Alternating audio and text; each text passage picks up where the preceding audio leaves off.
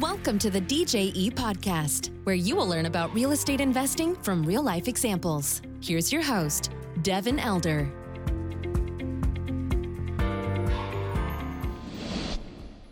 Oh, hello. Welcome to the show. Thanks for joining us today. Uh, my guest is Will Matheson of Matheson Capital. They're out of uh, South Carolina. Him and his twin brother, Evan, run that company and they're real estate operators. So, um, started out in brokerage, and we talk about that. I'll dive into that in a minute. Um, and then they started Matheson Capital and are doing multifamily and student housing deals in the Carolinas. And so we talk about their business structure, how that's set up, how they're using uh, property management in markets that maybe they're not actually living in, how they're raising capital and how they put that together.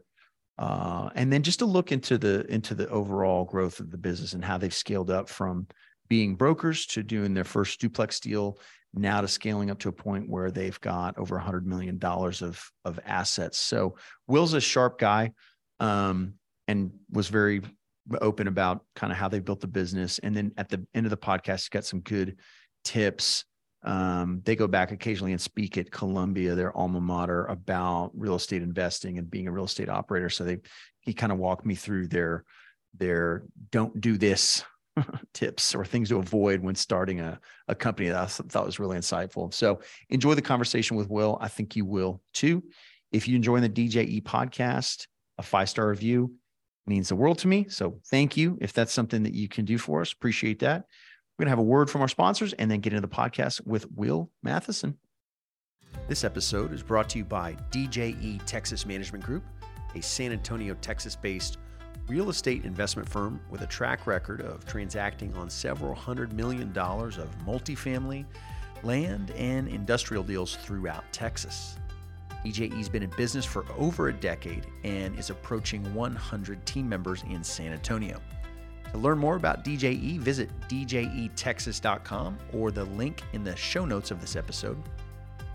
This episode is also brought to you by apartmenteducators.com a complete ecosystem for professionals to learn how to find, finance, and operate large multifamily properties for profit. You can get started with a free mini course and learn more at apartmenteducators.com or visit the link in the notes.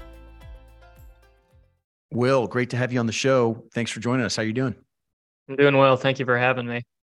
Yeah, so let's dive in, talk some shop on real estate. But first, for the audience here, maybe folks that haven't met you, a little bit of background. What what's your background? How'd you get into this uh, this real estate game?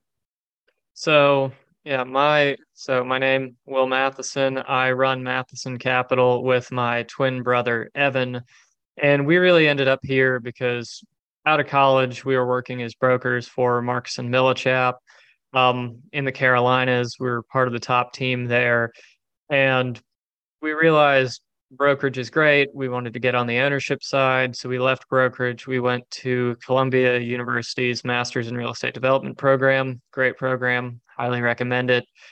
And uh, made a lot of connections. But it was when we were leaving that, when we were leaving there, we asked ourselves, what do we want to do? Do we want to go, let's say, corporate route, try to do nine to five, or I, I guess these days it's a lot more.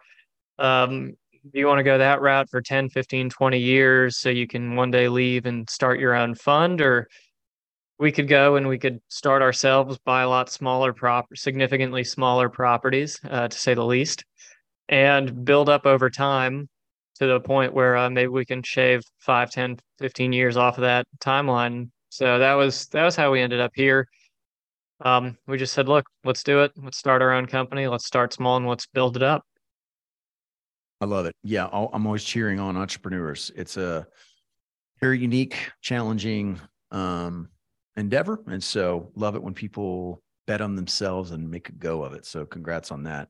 What was the what was the first project you guys did with this with this new new venture?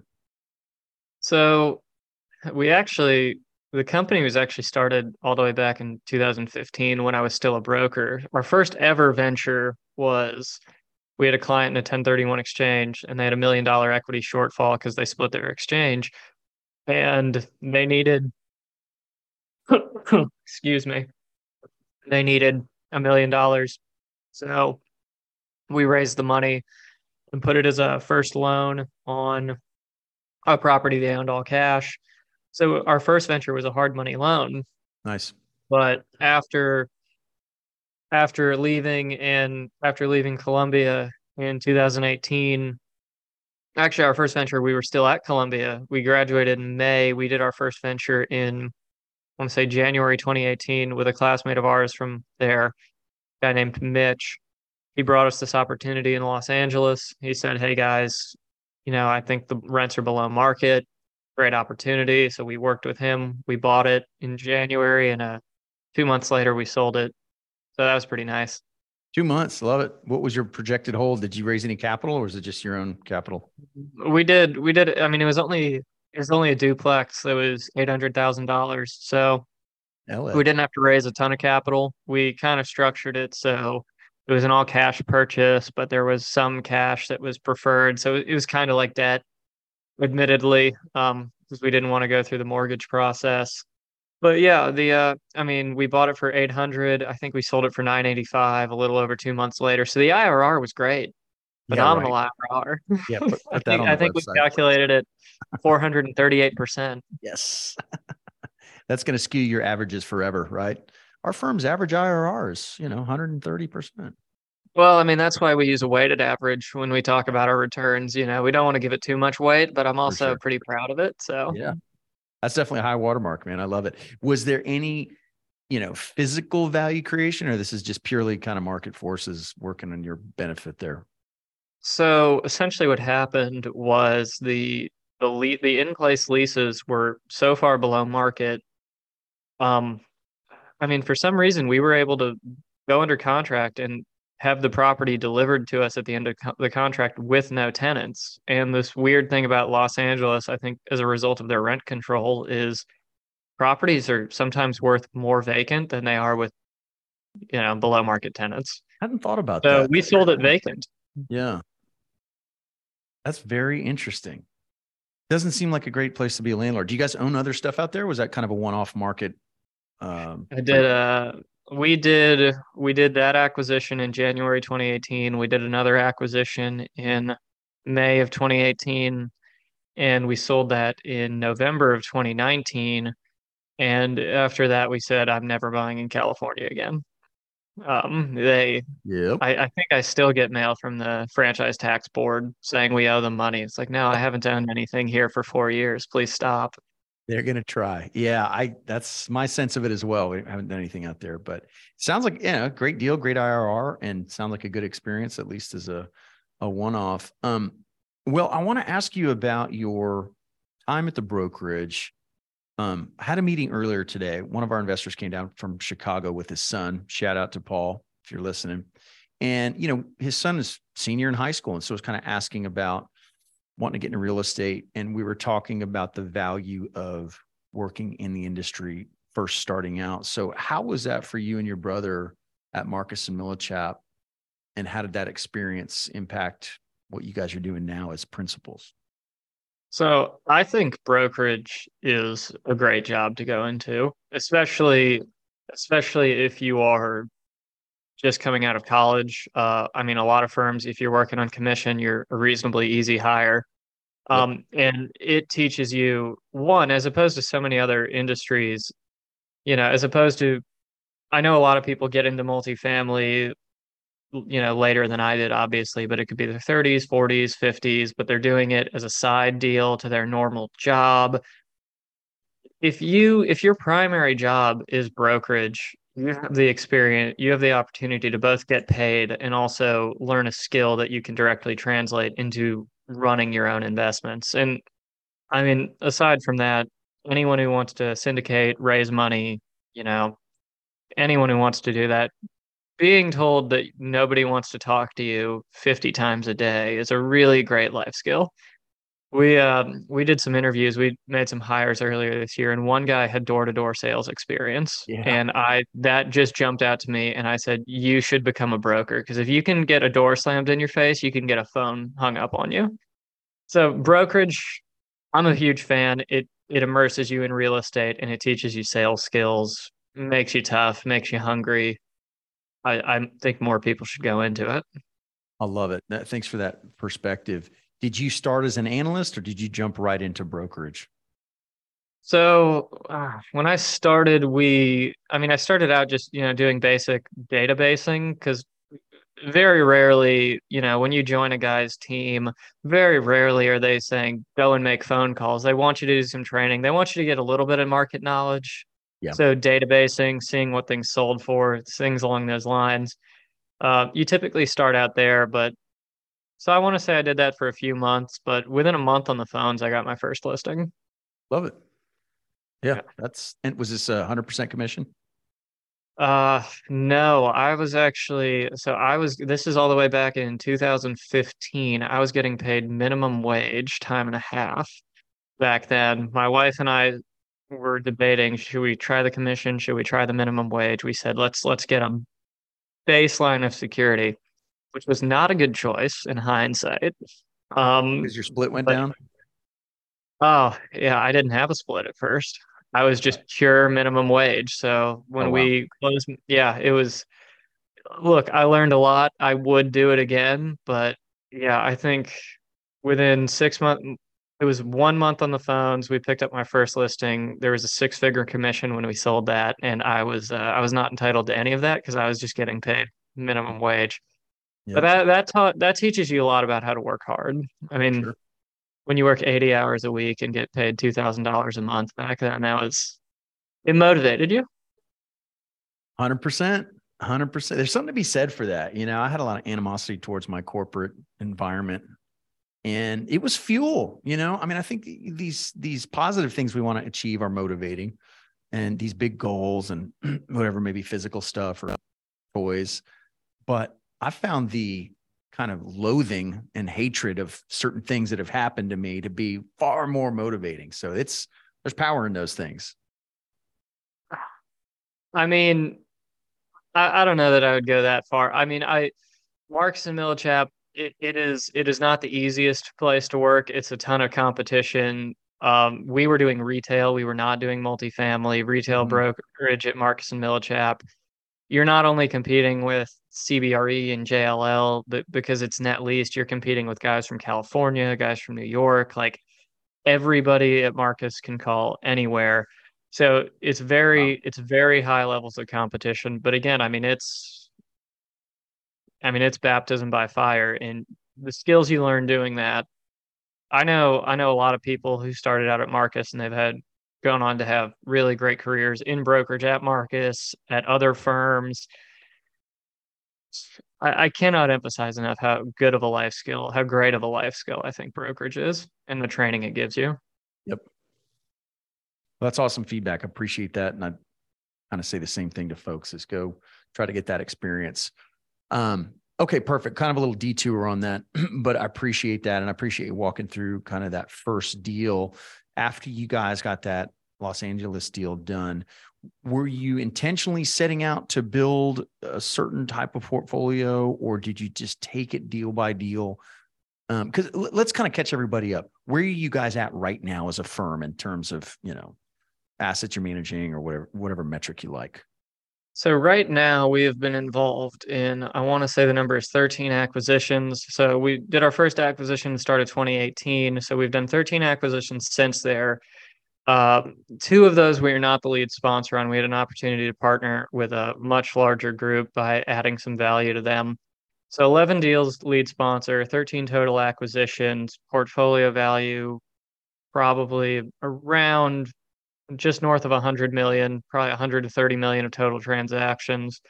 To answer your question about, you know, when we started out, what were we focused on in terms of building a portfolio? In a certain way, we were not focused on building a portfolio at all.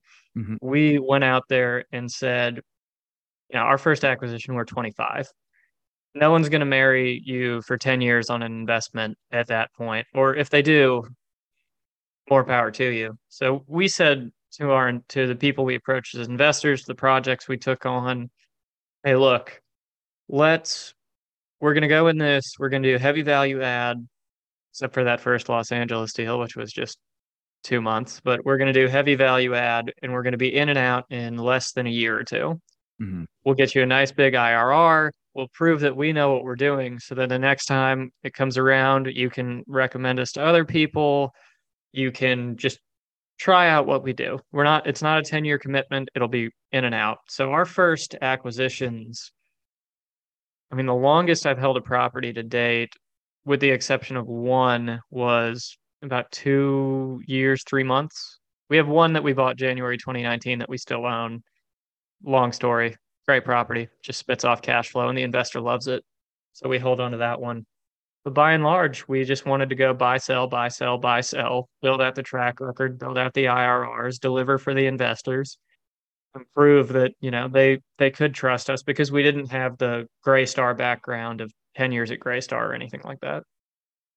Yeah, I like that idea of of getting some full cycle deals up on the board. It's um it's kind of the ultimate mark of a sponsor. And you, I, in my opinion, you know, if you're starting out, you kind of want to get those quick so that you can point to it. Because these pro formas, I mean, you know, I had an investor tell me I've never seen a bad OM, right? Never seen a bad offering memorandum. It's all up and to the right, and everything's great. But um, nothing like a full cycle deal that nobody could take away from you. Here's my here's my numbers. Here's what we did, and I think that's smart to get some of those wins up on the board quicker. What kind? So, what kind of assets are you guys and markets are you guys targeting right now, or or in the past year, whatever you know, recent deals? So we're out of California. All of our portfolio right now is in North Carolina. Um, we're based in South Carolina. We're looking in South Carolina. It's just that we've sold all of our South Carolina properties because of that buy sell mentality. Mm-hmm. But we we're a group that focuses we're primarily return driven within the multifamily and student housing space. So while we cut our teeth doing value add opportunities, you know, and that those short term holds buying 60s, 70s, 80s built properties, We've done a lot of newer Class A properties recently. Our last five acquisitions were built. They were four of those were Class A, but the other one was also a basis of $73,000 a door in Greenville, North Carolina. And that's Sounds a good. that's a value add deal. So yeah. yeah. thank you. I was quite pleased with it too. So we'll wow. we'll do, we'll still do value add. We'll buy stabilized. It's what do we think is going to work out best? Because admittedly, my feel is that a lot of value add properties have kind of been played out. They've had four owners in the last seven years. You're there's been four owners, there's been four value add initiatives. You're not there's nothing else to be added. It's an incredibly rent burden segment of the population, whereas class A properties are the least rent burden tenants. Mm-hmm. So that's we've been focusing a lot there recently. Yeah, it's you know you can only see so many offering memorandums where the value add is backsplash stainless. You're like, well, that feels like the very last inch of value add, and we don't know if that tenant base is going to uh, support any more rent increases. So the you know multifamily we're we do a lot of that too very management intensive you guys are in markets that are not necessarily your backyard, how are you approaching your property management on these assets? So it depends on the properties. We've worked with a variety of different property managers for our student housing assets. All of those are in Boone, North Carolina. Um, we really like working with a group called Boone High Country Rentals. Uh, I think they're great. Thank you, Bill and Todd. Um, for other assets in Charlotte, what we've been building out lately is a partnership with actually a classmate of ours from Columbia, um, Stintino Management. The a classmate of ours founded that company. We partner with them on a lot of acquisitions, so we are de facto owner managing through that partnership. Um, they just deliver outstanding results on the management. They deliver outstanding renovations on the properties. So we're really working on building that end of things out. But it is it is a deal by deal basis. You know, if I if I were to buy 40 units in Charleston tomorrow, we probably wouldn't be in much of a position to owner manage that just because of the scale. And maybe we could, maybe we couldn't. But if I bought 200 units, we could maybe take a look at owner managing it because you'd be able to staff the property. So it's always a deal by deal basis. Yeah, it gives you a lot of flexibility. You don't have the burden. I mean, it's um, we started our own management company uh, more out of kind of necessity and a painful situation we were in a number of years ago, and it's great, but it's it's a completely, you know, it's a wholly owned business that is its own um, machine that you have to to keep up with. What is the what is an ideal um, profile of an asset that you guys look for right now? Is it is it pretty narrow, or are you guys kind of taking it deals as they come and just treating them as as one offs, or you have a pretty strict criteria on what you're looking to buy these days? We have a pretty wide we have a pretty wide lens. I mean, like I said earlier, I think value add is played out, but if you mm-hmm. show me a property that was built in 70s, 80s, 90s that still has 90% original interiors, I'm absolutely interested. Mm-hmm. You know, we're we're actually under contract on a property right now that is 96 slash 2006 construction, 90% original interiors with 3.3% in place assumption debt. Love um, it. Yeah, I know. The cash flow is incredible. So that property, you know, we like that there's value add upside in that, but at the same time, we're also looking at a lot of newer stuff that is more can you get the debt right? Can you hold it and refinance it in a few years, assuming rates go down? But is it fine if you don't do anything and just kind of grow with grow with time? So we I mean, again, we're we're returns driven. If we can find a deal that's 2020 construction that works, we'll we'll buy it. If we find a deal that's 1980s construction that works, we'll take a look at it. I we're not price per unit sensitive. We've bought stuff as cheaply as 73 a door, and we've paid almost uh, we paid 380 a door for a class A townhome community previously. So we are, you know, we'll do class A, we'll do class C, we'll do low price, we'll do high price. Yeah, that's a, that is a very wide lens. The class A stuff, you know, it's it's it's uh all pros and cons here, but for your you're bringing on outside capital, right? Are you guys are you guys bringing in a couple of big investors? Are you bringing in a, a, a bigger pool of small check writers, or how are you approaching your your capital stack or your equity? Man, I'm starting to feel like I answer every question in uh, every single way. So we got our start in syndication, um, yeah. like so many people. Sure. Uh, but we've worked with high net worth individ or we've worked with high net worth individuals, accredited investors. We've worked with a few family offices. And this past October, we completed our first joint venture with a private equity firm. We worked with uh, one group out of uh, one I call them a Wall Street group. We work with one group up in New York on a fairly consistent basis as well. So we've we've run the gamut on that as well. Um, the deal we're currently under contract on, we are syndicating. But if, you know, if a 2020 construction property came up, we'd probably try to do a joint venture.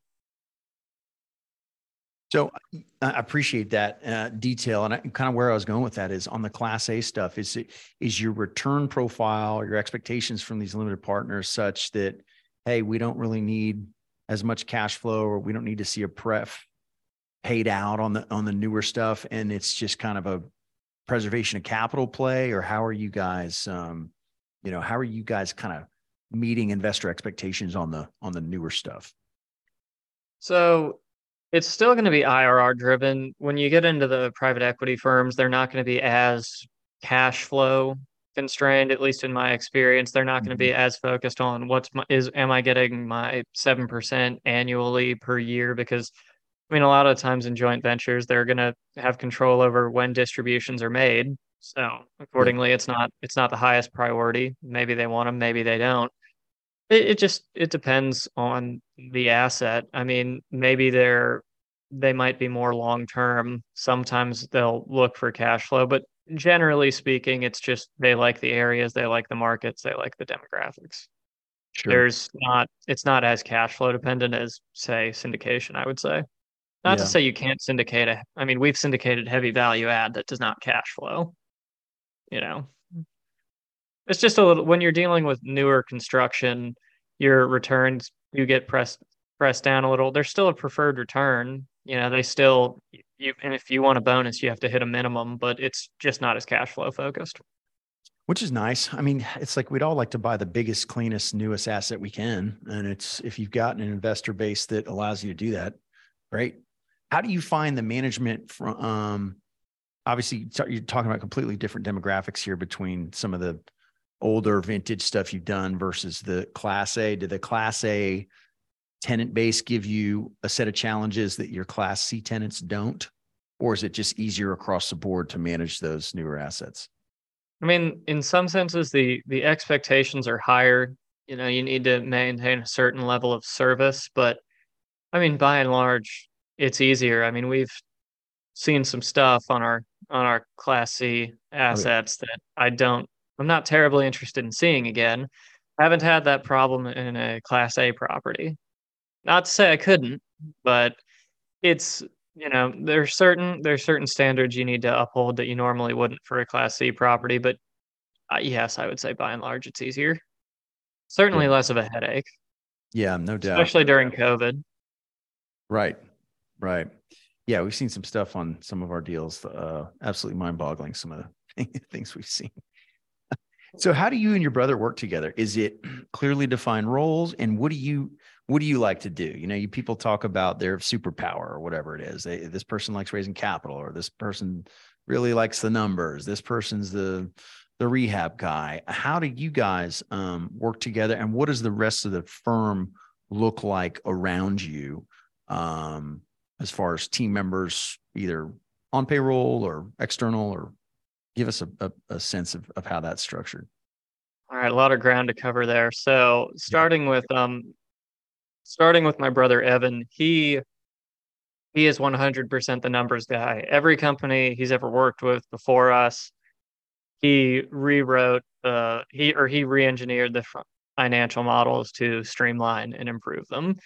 Um, back when we were at Columbia, he his test was the answer key for financial modeling. So his financial modeling is very on point. I deal with a lot of the legal stuff, documents, dealing with brokers, things like that. And I mean, to put it bluntly, we always um we we would always compete on equity raising.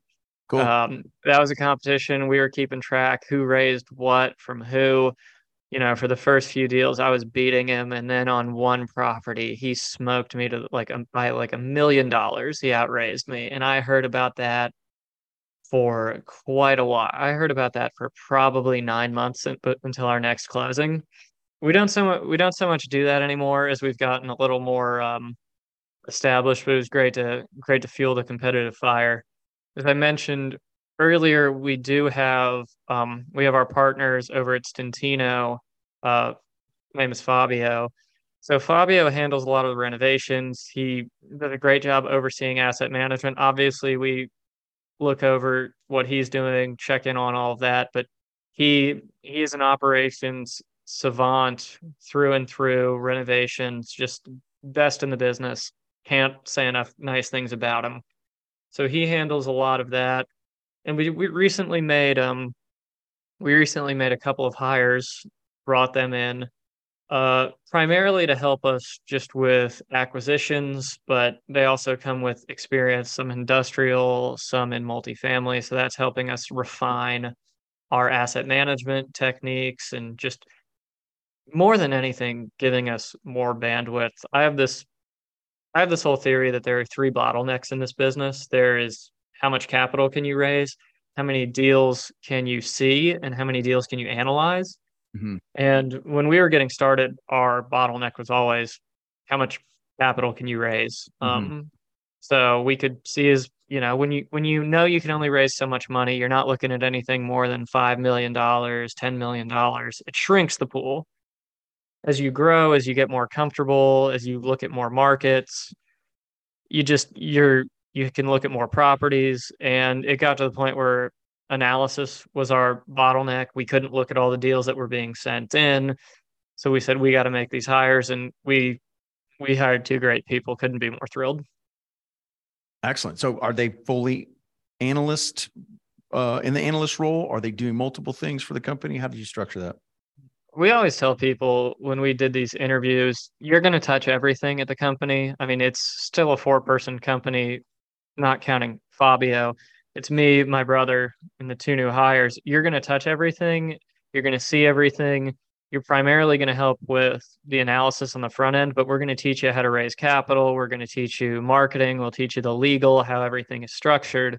Cool. And I mean, in a lot of ways, that was a big selling point when we were doing the interviews because we're not just going to silo you off into a closet and you're going to analyze properties 24 7 you're going to see everything. You'll see the marketing you'll get to build your own relationships with investors all of that stuff. I mean really you know i hope they don't but if they wanted to leave and start their own firm after a few years they'd have every tool in the toolbox. Yeah. Yeah that's really cool. And yeah that's interesting. I mean it's uh it's a lot to to do it all you know to, to go run. I always encourage people to start your own shop if that's it's in your heart but it takes uh takes a lot to do that it takes money and and uh, a lot of other things but certainly encourage that to the folks that want to want to go out and do that um what now that you guys have have gone through this cycle you've left the corporate job you've built the business you've got up to the hundred million dollar plus mark on on assets. Um, looking back, what is your advice to to somebody just getting started, or maybe to yourself now with the benefit of hindsight on uh, on being in this business? Uh, so we um we've been fortunate enough to go back to our alma mater a few times and just give a lecture to the class there cool. about what to do when you're starting a company. And I have I have five. We have a whole slide dedicated to what not to do. Yeah. Um, which is the best advice I think. Um, yeah, right. specifically, do not do these five things. I'm gonna try to remember them. One of them was just start small. Um, don't don't focus on big properties. The smallest ones have the less the least competition. They require the least equity to raise, and there's seemingly you can get in and out you can add value it's the least efficient part of the market so start out and also it gets you it gets you in the market don't mm-hmm. don't be the guy who goes in there and says i'm going to start buying all the 20 million dollar properties and insert a city here because every broker at cushman at marcus at cbre they already know everybody who owns a $20 million property. So the only way you're getting it is if you massively overpay. And quite frankly, it's easier to raise million dollars than it is five million. So start with a manageable goal there. Uh, don't invest or not. Don't put all your eggs in one basket. You want to limit how much of your own equity you're putting into these things because you're here to build a portfolio. You're not here to lock yourself into one property. On the note of locking yourself into properties, do not don't go for the long term debt, especially when you're starting out. Like we said, you want to be in and out, buy, sell, buy, sell. So don't get any yield maintenance debt. You want to be able to move in and out quickly. Our toughest deal had yield maintenance debt. Um, the prepay to get out of that was pretty intense. Was that inherited? Uh, That's debt you guys put on it. No, it was debt we put on it. Uh, another reason I say don't do the long term debt is one, it locks you in, but I mean, also you've got to believe that you know a three million dollar property in your second year, you're going to outgrow that by your fourth year. You don't want to be still dealing with that. You want to be buying $10 million properties. And also, you know, every investor loves a nice 40% IRR. You know, I mean, don't get me wrong, your 2% coupon every quarter is nice, but like 40%, who's going to complain? Mm-hmm. Uh, and I'm trying to, I think I might have, I think I might have covered one of those in already. The, the, the final point that I can think of off the top of my head was don't do ground up development. I know some people start out doing it, but it's so much easier to buy something that already exists, significantly less risky. Yeah, don't don't start out with ground off development. If you do, more power to you, but that's that's a bold approach. That's the deep end of the pool, right? Yeah, I mean that's just yeah, not that's not dipping a toe in. That's that's diving head first. Yeah. Those are really good points. I, I, I, appreciate that, and that's neat that you guys went back to to Columbia and were able to speak on that. Um, well, I love it. Well, Will, thanks very much for sharing your story, and I think the listeners or aspiring investors out there are going to get a lot of inspiration from that. If somebody listening wants to connect with you, how can they do that? So I always encourage people to uh, reach out to me through LinkedIn. Pretty easy to find. Will Matheson at Matheson Capital. They can also reach out through our website, uh, mathcap.com, m a t h c a p.com. Outstanding. We'll link to that in the show notes. You guys listening can just go into the show notes there, scroll down, and click through and check out Will's company. So I encourage you to do that. Um, thanks very much. Appreciate it, man. It was great talking shop and 2023 has been an interesting year, but I wish you guys uh, success in your in your future ventures. Yeah, you as well. Thank you for having me. Awesome. Take care. Thank you. Thank you for listening to the DJE podcast. For more information, please go to djetexas.com.